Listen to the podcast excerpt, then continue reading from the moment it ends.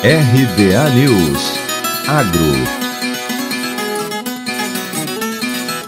A demanda por extrato de própolis e derivados do mel aumentou 30% durante a pandemia de Covid-19, segundo a Federação Mineira de Apicultura, FEMAP.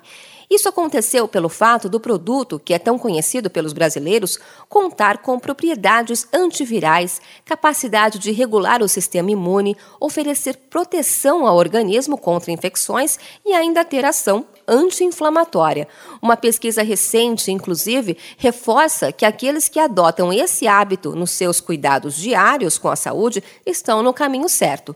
O estudo clínico, realizado a partir de uma parceria entre o Instituto DOR de Pesquisa Pesquisa e Ensino, o Hospital San Rafael de Salvador e a Apis Flora mostrou que pacientes infectados pelo coronavírus que tiveram o extrato de própolis administrado em seus tratamentos alcançaram respostas mais positivas, incluindo a redução de 50% no tempo de internação e diminuição de danos renais, segundo explicou o líder do projeto no Hospital San Rafael, Marcelo Silveira. A própolis é uma substância naturalmente produzida pelas abelhas, que serve como um cimento para fechar as frestas das caixas e proteção das colmeias contra bactérias, fungos e vírus.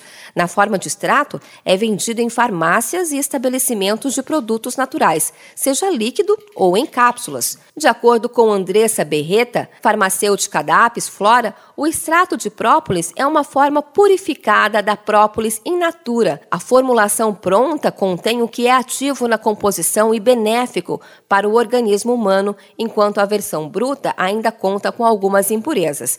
Existem três categorias mais conhecidas: própolis verde, encontrada somente no território brasileiro, própolis marrom, um dos tipos mais comuns no mundo, e própolis vermelha, disponível em algumas regiões que vem normalmente do mangue. Segundo a farmacêutica, todas elas podem ser úteis à saúde, mas a própolis verde é a que está em fase de pesquisa há mais tempo.